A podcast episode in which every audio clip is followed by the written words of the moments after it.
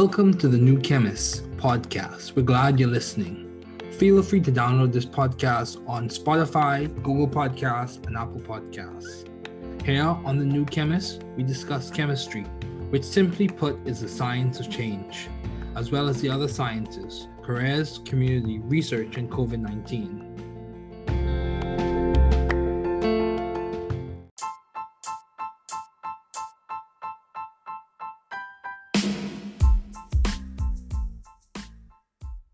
Welcome to the New Chemist podcast. We're so glad you're listening.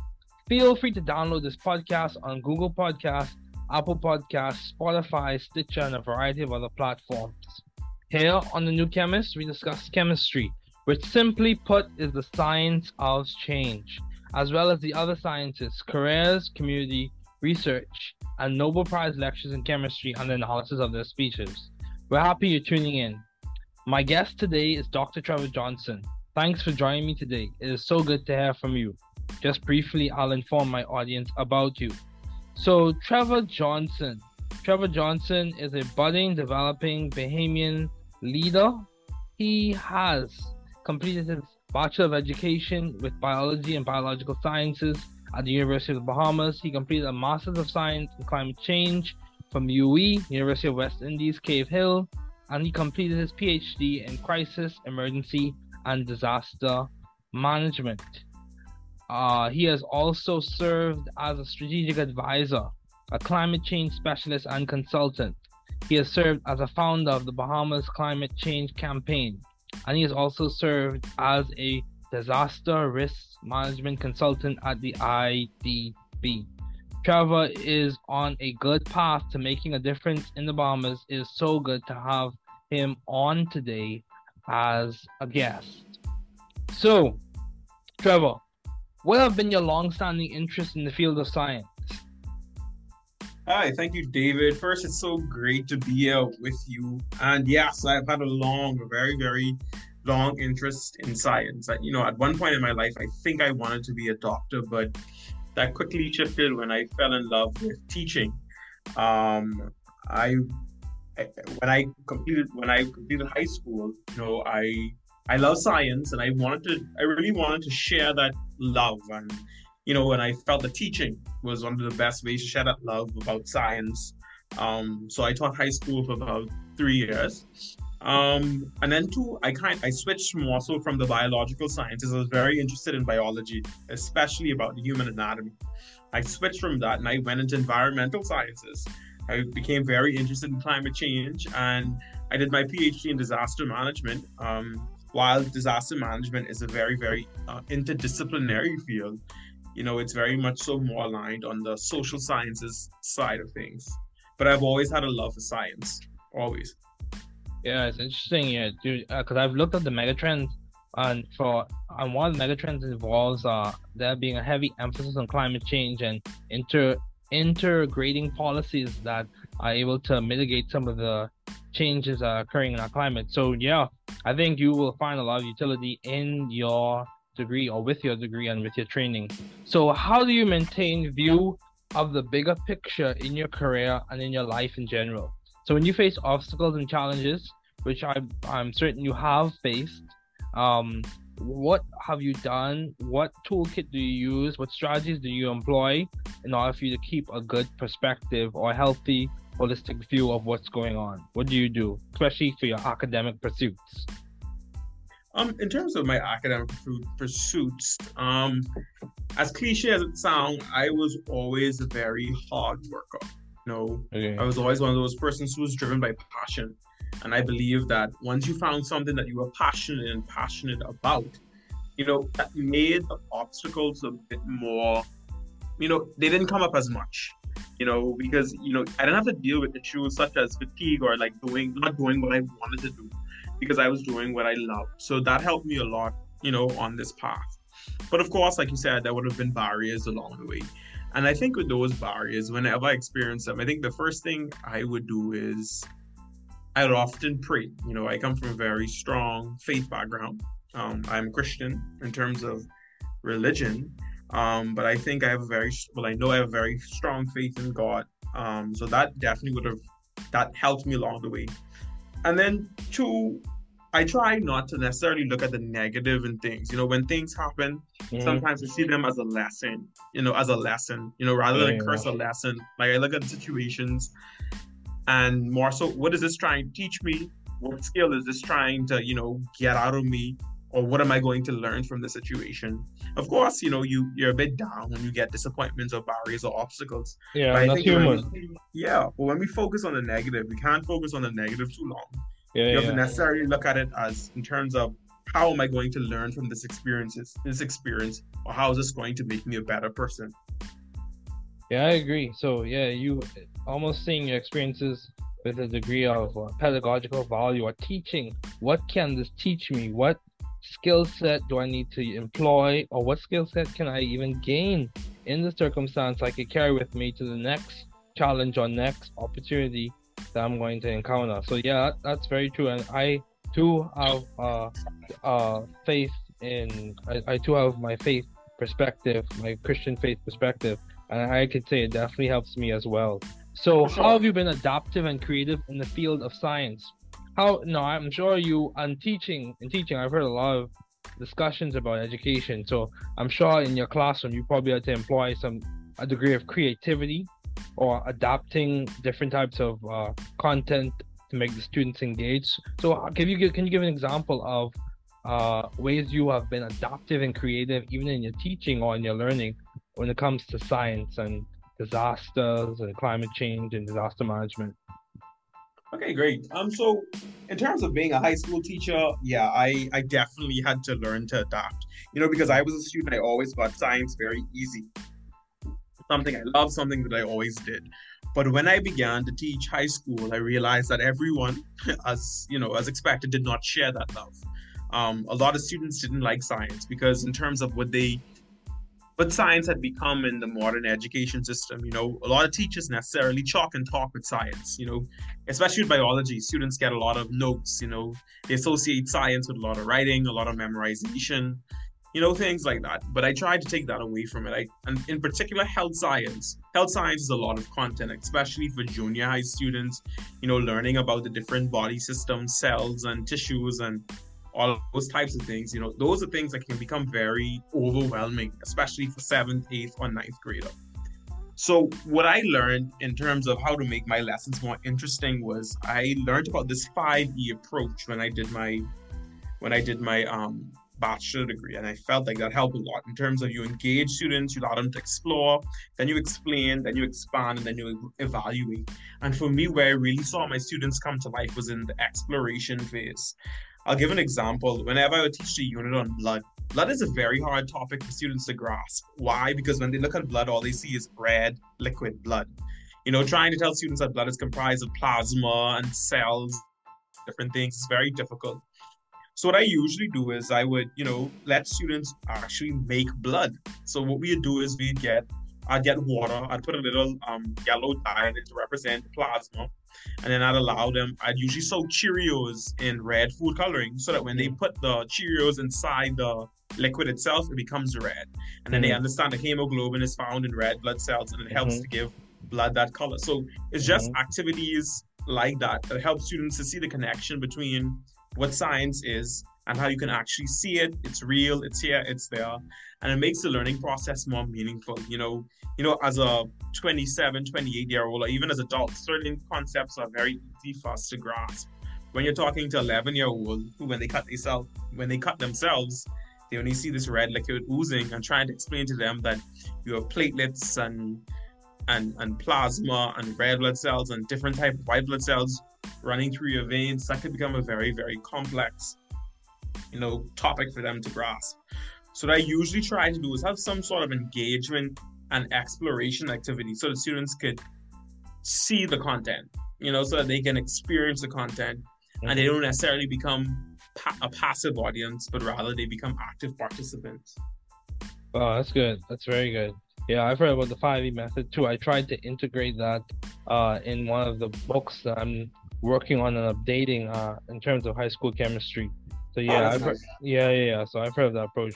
But yeah, that's very good when it comes to discussing the composition of blood in terms of uh, formed elements and plasma and all this other good stuff. Yeah, that's very, Very good. So, um, how did you seek or find the right environment for you to thrive scientifically and intellectually? How do you go about finding a good institution that works for you? And how are you sure when you're searching? How do you like seek and search through to find the environment that works for you, not only scientifically, but also intellectually, that allows you to grow and develop as a person and also as a professional? So, um, what do you do? How do you go about the process?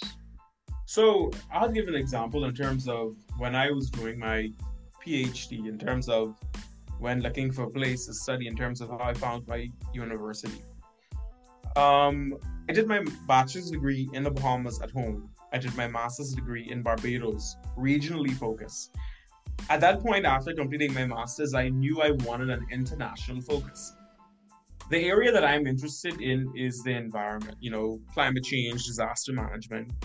And I think, especially coming from small island developing states, it's very important that you have a regional perspective and you have a global view as well. And I wanted that. So that's why really made my decision with the United States. Now, in terms of when looking at a program, there are very few programs in the United States that offers a PhD in disaster management. That's the first thing as I would have mentioned, disaster management is a very interdisciplinary field, meaning that a lot of, and it's even it's even expressed in where these degree programs are housed. For example, some universities they would have a PhD in disaster management, for example, in the engineering department, where others would have it in the public policy. Some would have it in sociology. Okay. And so that that just get that just goes to show you how interdisciplinary this field is.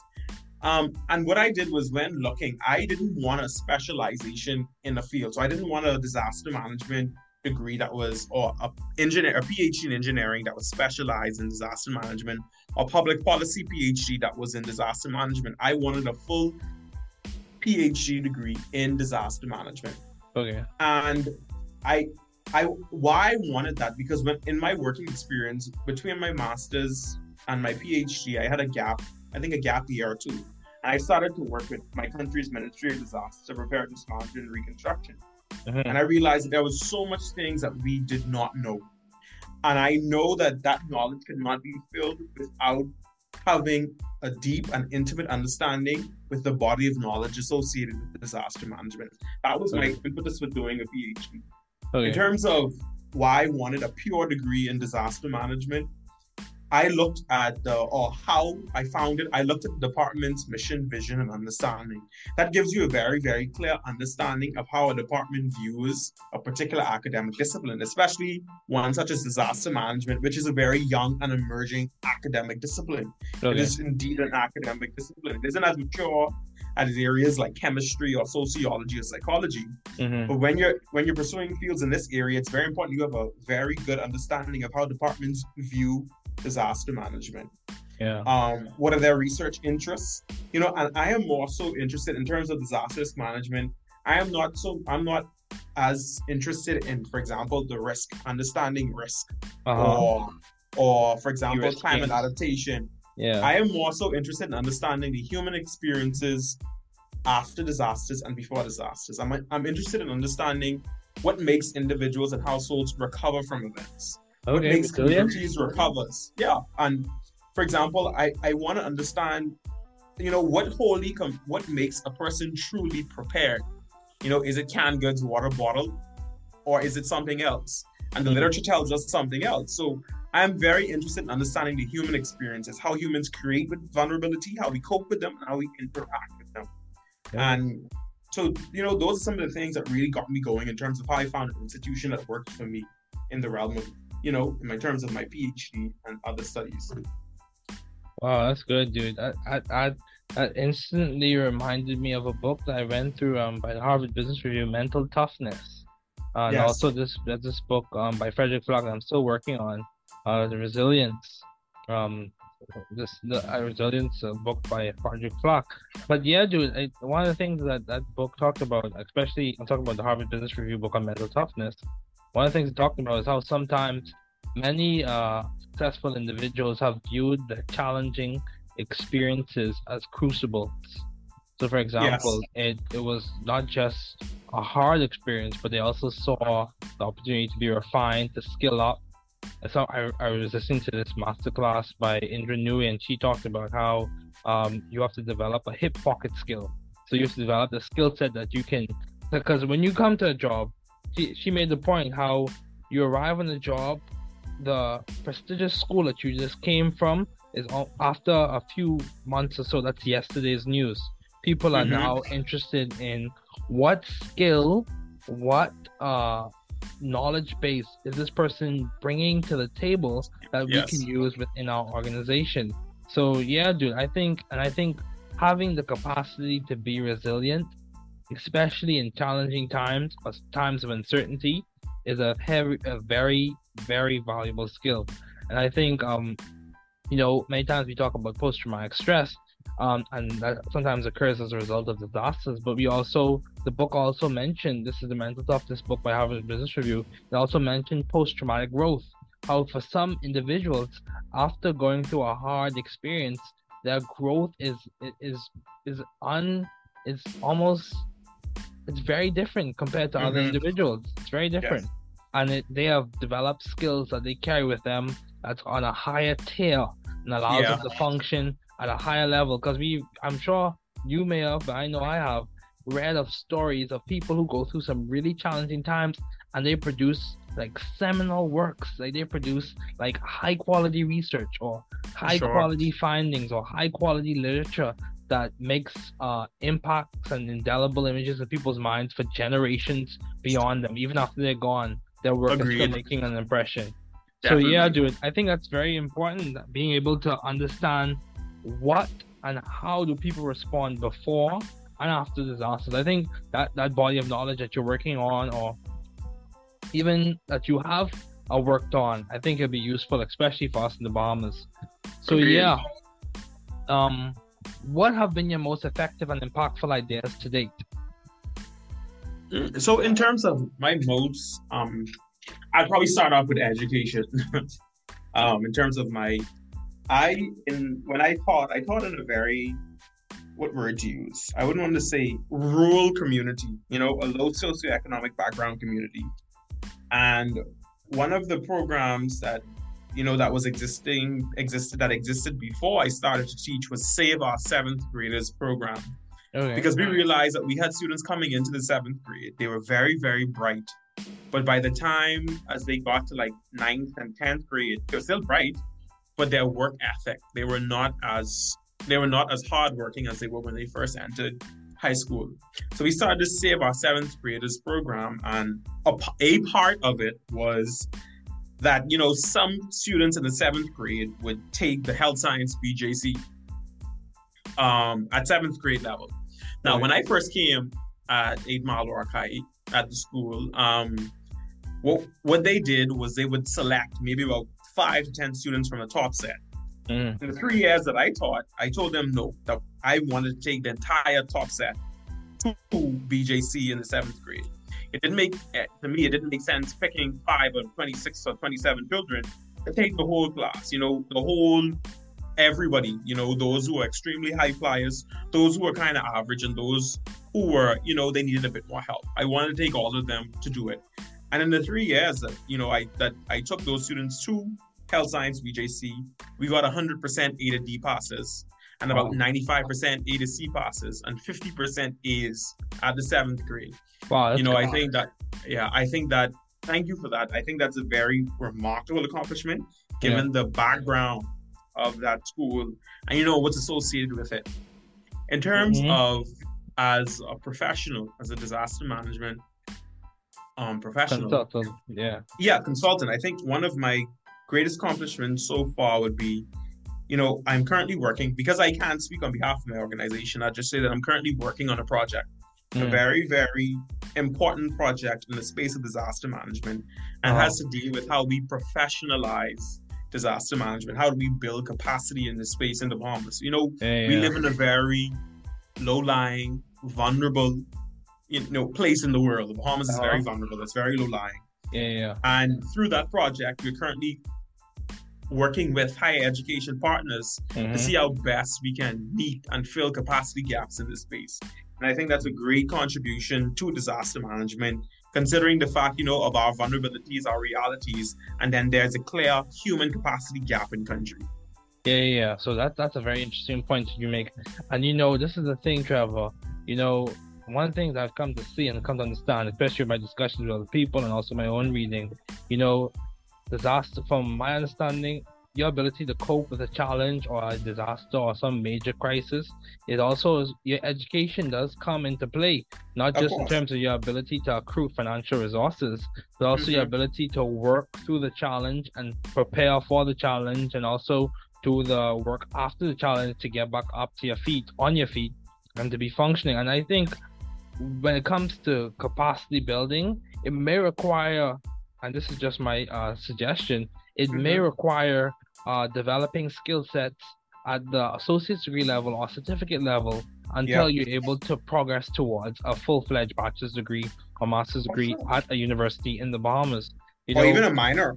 a minor, yeah, even a minor. Mhm. I think we have to start small and we have to improve on that small initiative until we could really like build capacity to the point where we have those higher tier um, degree programs. But yeah, dude, Agreed. I think I think I think that's very important. I think it's very very important. So how have you maintained vision and teamwork in your environment? How do you maintain those goals, those ideals in your workspace?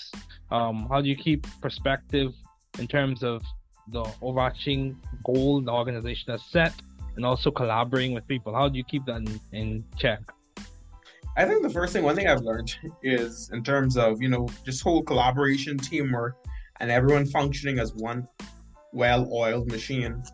One thing I've learned across time is that you have to recognize that everybody, people are different, and we must be okay with working with people who are very different from us. Different in terms of personalities, difference in terms of strengths and weaknesses. You know, when you have a team, everyone is not going to be good at everything, and some persons are going to be weaker on certain things than others. It's very important to identify the strengths of each person and you allow them to work in that space where they're strongest at. And you don't necessarily put people in weak where they're weakest. You know, you find someone who is strong in that area and who could possibly help them. So I think what I've learned too is, you know, really understanding your team members. That plays a big role. You have to Mhm. understand who you're working with. Mhm. And sometimes people are not comfortable sharing with their strong, when not with their strong. People are very comfortable with that. Oh In my yeah, experience, people are very uncomfortable talking about their weaknesses. yeah. And I think, you know, one thing that I've one thing I learned, a skill that I would have, you know, learned in another when I worked in another organization was when we had to do when we had to work together, especially on big projects, one of the things is I'd always ask people, what is it that you don't like to do? What is something that you're weak at? We always began with that. Why? Because then we knew simply which areas not to give a person or where not to put their focus. Because at that point, if, at, at, if you're doing, if you're not moving intentionally in terms of understanding each other, then you're only going to have issues later on. So it's really Yeah. good to understand, you know, which areas persons, you know, may not be as strong in. So one, you may be able to um, partner them with someone who is strong in that area, so they can gradually develop those skills with time. And then Mhm. two, initially, especially if you need the project come off the ground in a very quick time frame, hmm you usually want to put persons who are stronger in certain areas in certain to, to complete certain tasks. Yeah, I agree. I agree. I completely agree. Because, you know, I can even think of certain aspects of like analysis, chemical analysis, where I know I can improve on. Even case in point, I'll be quite frank with you. Um, when it comes to advanced mass spec, of course, I can run through a mass spec, advanced mass spec analysis. Um, even some like COSY and those those different types of NMR, and um, nuclear magnetic resonance spectra. Those types of things require me to take a second look to do a little bit more work to really understand what's going on when you deal with a specific molecule. Uh, when it comes to like running through mechanisms, running through retrosynthetic analysis, running through a nice modular synthetic procedure, those things I could do. Um, just give me the schema, give me the ingre- the reagents, let me run through it, let me review it beforehand, and we could go. We game. Yep. We get. Yeah. I- I'll come in clutch, that type of thing. but but the reality is there are other areas where I have to spend more time and I have to like get help from other people because they have more not only do they find that area more enjoyable, they also have more skill in that area. Skills, and I think yes. I think we have to be. I think you make a bring you bring up a very important point. We have to be okay with sharing the areas that we are not as. You could say it differently. You could say not as strong in on your skills are not as pronounced in Yep. that area, or you are not as uh, agile in that area. We have to be okay with sharing that because I think um, growth and authenticity are rarely delinked. You have to be aware of yourself and you have to be authentic when you're trying to grow as an individual, especially in a Yeah. professional I love that. Yeah. Yes, I love that. Yeah, yeah, dude. So, um, why uh did you choose uh why did you choose North Dakota State University to do your PhD at? You you spoke about it earlier. Was it also the social environment too, or was it primarily the academic uh emphasis that played a role in deciding NDSU as a university? So I would say it was it was it was two things. It was you know I I studied in the Bahamas. I studied in the Caribbean. I wanted a different experience. I wanted a different exposure. I was I am a black man and I lived in a predominantly white state. Um, I'm from the Caribbean, hot climate. and I lived in a very cold state. Yeah. Um, I knew those things going straight out the gate. I knew what I was going to, you know, face with. But I think I needed that experience. It would have taught me a lot Uh-huh. you know um so that was one i was open to the challenge i was open in, i was open to experiencing something different you know coming out of my comfort zone i Yeah. felt like i needed i felt like i needed that to grow a bit more Uh-huh. and that's the first thing. And then secondly it was really the academics. The department the department of emergency management and disaster science at north dakota state university in my opinion is very phenomenal. Um you know in terms of how they understand how they view disaster management and of course their philosophy. They're very big on teaching research and practice. Um so for example while i taught i did i did research. Um, you know, I did a lot of engagement with practitioners. I worked with the Inter-American Development Bank while a student. That was hard to do, but I did it. And I also Yeah. taught. I taught. I taught um, um, emergencies, disasters, and catastrophes for I think about five semesters. And you know, when that balance, you know, to me was ideal for, for a field like disaster management. You needed to have that, you know, that trio, the holy trinity, you know, research, theory, you need research, practice, and teaching. Those Yeah, three yeah. things go hand in hand. And I Mhm. when I saw that, I loved that. yeah. Um, and then secondly, North Dakota State University is a R1 institution, very research intensive.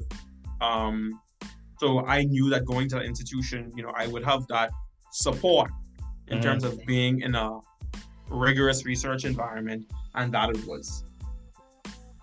Yeah, that's good, dude. That's good. So yeah, dude, I completely agree in that, you know, sometimes you said you mentioned how you worked at the IDB even as a student and it was um said it was hard, but I'm sure you benefited uh significantly from that experience. Am I right? Yes, of course. Of Yeah. course. So yeah. So even when it came to me in graduate school, dude, I worked on the podcast. I worked on other things as well. I volunteered. I helped out with the foundations, the science and mathematics program, the Science Summer Institute. There are a lot of things. You know, it it's almost like when you understand yourself and you understand your capacity to handle certain things and you have your self-care measures in place your boundaries in place it's good to push. It's good to pursue those goals. It's good to do a little bit extra to make sure at the end of the day you have the toolkit of skills that you want and also the breadth of experiences both academic personal and social that you would have wanted during those four or five years you did uh, in some training program. So yeah that's good um, so what advice do you have to those wanting to pursue the field you're currently working in? And what has been some of the most beneficial advice you have received?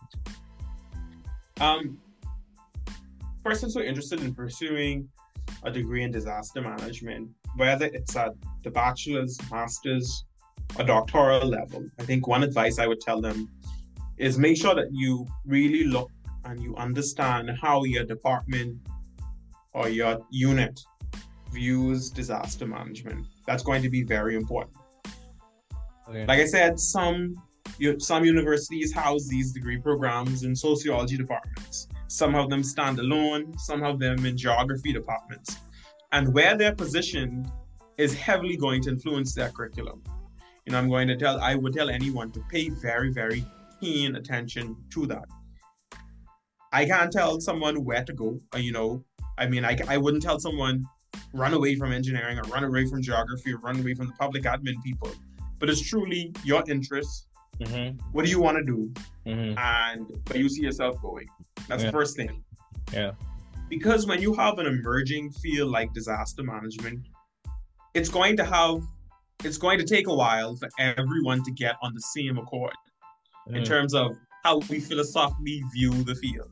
That in that in and of itself is an entire podcast, and it is a conversation that academics continue to have in the literature, especially those engaged in disaster research and Okay. especially disaster management, higher education research. That Mhm. is a podcast in and of itself. Mhm. So I would tell people to be aware of that. Be aware of the emerging nature of the field uh-huh.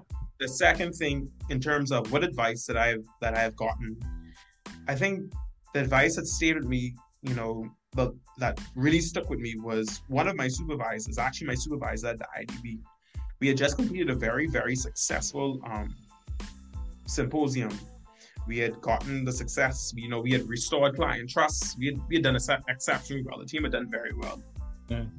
And one thing my supervisor told me was that she told me never to lose my human touch.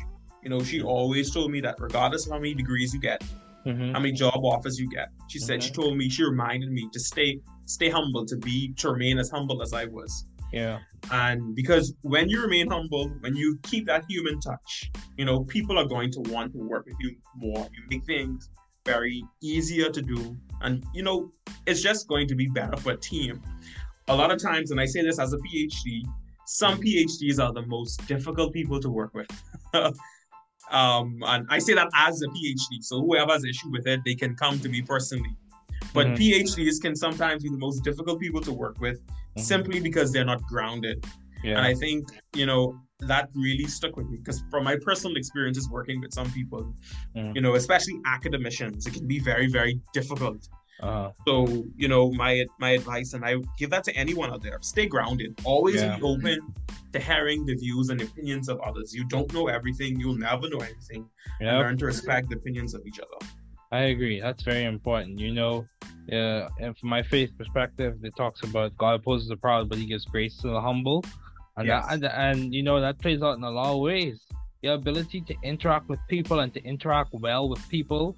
Humility is a large component in that, and humility is not bashing yourself or downing your skills. Humility is having an authentic and realistic outlook on your strengths, weaknesses, and opportunities presented to you. So yeah, dude, I think that's very good. That's a very important point. And, you know, it's important for you to consider, like, as you're pursuing a field, and this is something a perspective I gained as I went through it. So you don't have to understand everything that we say in this episode for the first listen. You can feel free to re-listen and re-listen Yes, as much yes. as you need to. So this is the thing. You know, you have skills, you have time, and you also have value, and those are like three axes, if you will. And you have to think Mhm. about how do the skills I'm getting now translate over time? Will they still be as valuable to me and to others as they are now in the next five, ten, or 15 years? That's why climate change is such a hot topic because in such a hot area to get skills in or have a degree of competency in because Mhm. trends are leaning towards that heavily in terms of investing in climate change infrastructure, climate change resilience, having an understanding of what it takes to be resilient, all of those things, given the current situation on our planet. And then also, like you said, it's important to understand how your field is emerging and how it's burgeoning and how it's developing and what are like those hot topics, if you will, Yes. in your field. Like in biology and chemistry, like having an understanding of what we call the ome, like the genome, the lipidome, the proteome, which basically is Mhm. referring to the entire profile of a subclass of macromolecules. um, Yes, yes. Or a class of macromolecules like proteins, lipids, fats, um, Mhm. all those things. Um, that's uh, very uh, like, it, in a way, it's it's hot, and it's people are now looking at the perspective or looking at these from the perspective of how does my understanding of the lipidome translate into me making an impact with this specific pathology? How is my understanding of a specific subset of the genome within this organism complement to me having some ability to determine some type of drug pathway or some Awesome. uh some cycle or some function in the body. How can i shut how can i implement some loss of function mutation those types of things. And all of those things are they're coming from like this impetus that the ome genome proteome metabolome lipidome is providing. So yeah that's very important. But yeah trevor thank you so much for joining me today. It was so good to have you as a guest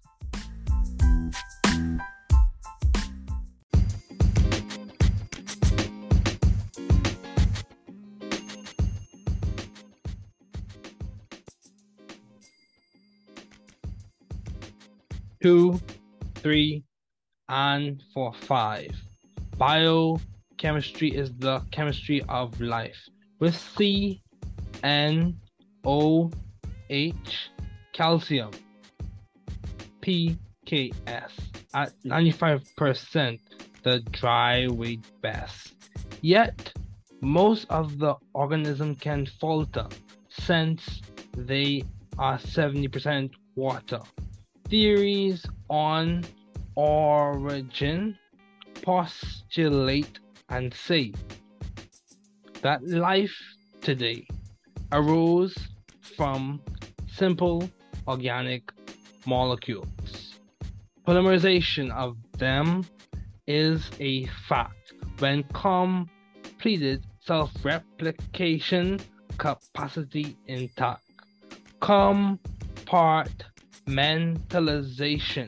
membrane formation, endosymbiosis for prokaryotic to eukaryotic formation. Look at the mitochondria and we can see evidence of Margulis ideas most definitely. With the kernel, U before the kernel, pro with the membrane, U with no membrane bound pro, yo, bay, yo, BAE. Bacteria, archaea, and eukarya, I say, B A E. Eukaryotes are like your animal and plant and fungi cells.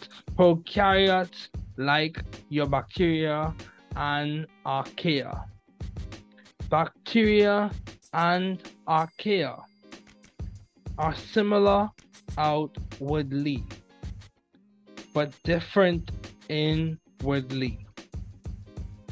Let's recap with a thermodynamics wrap. First law states never destroyed or create. Created energy is always conserved. Continuing on to the next verse. Second law states Oh, learn about entropy at least from the basis of the micro state. In the system, it tends to increase constant as this verse is the entropy of the universe. Third law states completely zero Kelvin or absolute crystalline solid at zero. I'll tell you a thing or two about the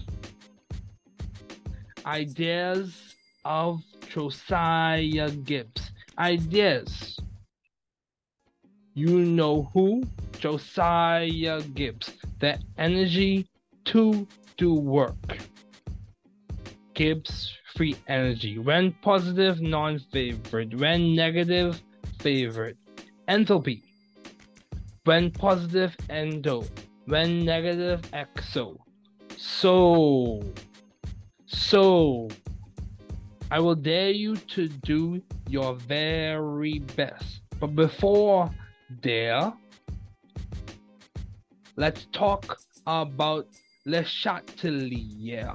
If a system is at equilibrium and one of the parameters is changed, the system will shift so as to restore the equilibrium um, since it is adored, respected, controlled, redirected, ideally simple and steady state, yeah, that is very great. Quick maths, oh yeah. Quick facts, oh yeah. Quick review with you know who. My mitochondria is like the Bank of America but it produces energy, currencies to help the cell run efficiently. The processes, the cycles, the paths, it helps the cell run its machinery efficiently. Let's talk about the main big chief, the nucleus, the cellular CEO, or executive branch. It ensures regulation and successful replication. It ensures good maintenance of good information. It ensures the blueprint is followed correctly with the other members helping cooperatively. The executive branch, your nucleus, ensuring organization on every cytoskeletal branch. Golgi. Golgi. I am the producer of the PTM's post translational modifications with your elegant glycosylations.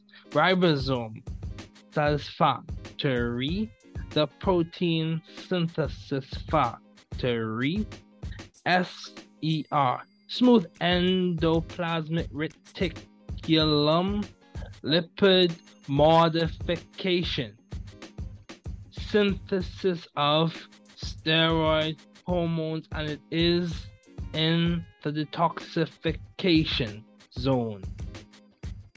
RER, rough endoplasmic reticulum, modifies, packages, and transports those proteins in that cellular cord. Centrioles shine in anaphase during that replicative cellular dance. The vacuole, you may see it in um, a microscope in a cell by chance. Cytoskeleton keeping the show intact with kinesin, dynein, and myosin, titin, like that. These help with that vesicular transport race. They help to keep the cytoskeletal members in place, dynamic as they are. They are some of the main stars. Let's look a little closer with those glycogen granules in the occasional cellular space. Hold on. Let's keep pace. Testing two, three, and for five. Biochemistry is the chemistry of life. Intermolecular force, covalent bonds, protein levels of structure. Linear is one level with those amino acid chains. Primary, that is called, and that is a fact. Moving up with the beta strands, then sheets and the alpha helices, they meet. Secondary then has made its stop 3D structure and the tertiary just drop with those subunits. Most definitely, we have finally reached the quaternary. Testing 2, 3, and 4, 5. Biochemistry is the chemistry of life.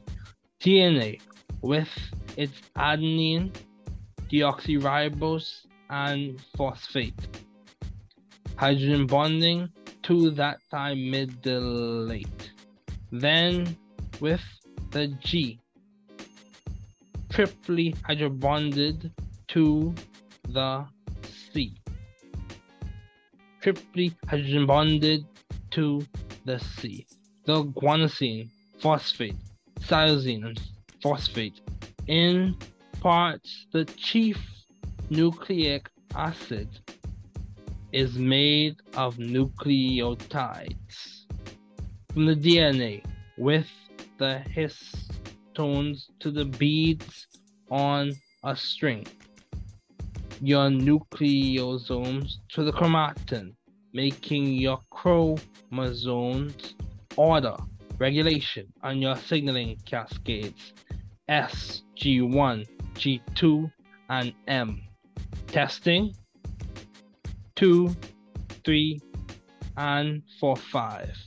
Biochemistry is the chemistry of life.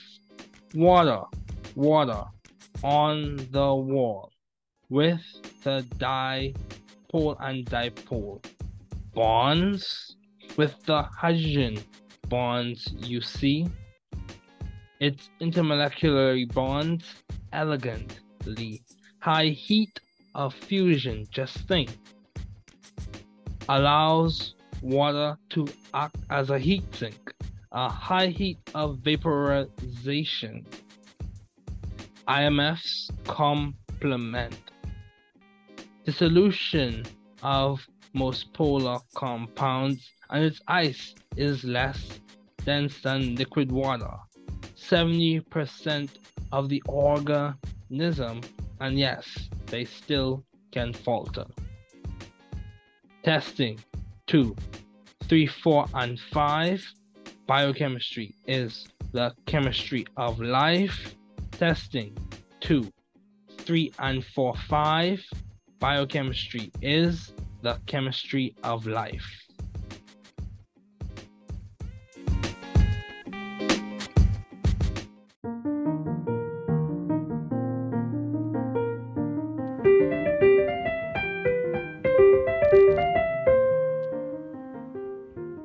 Thanks for listening. We're glad you were able to tune into this podcast.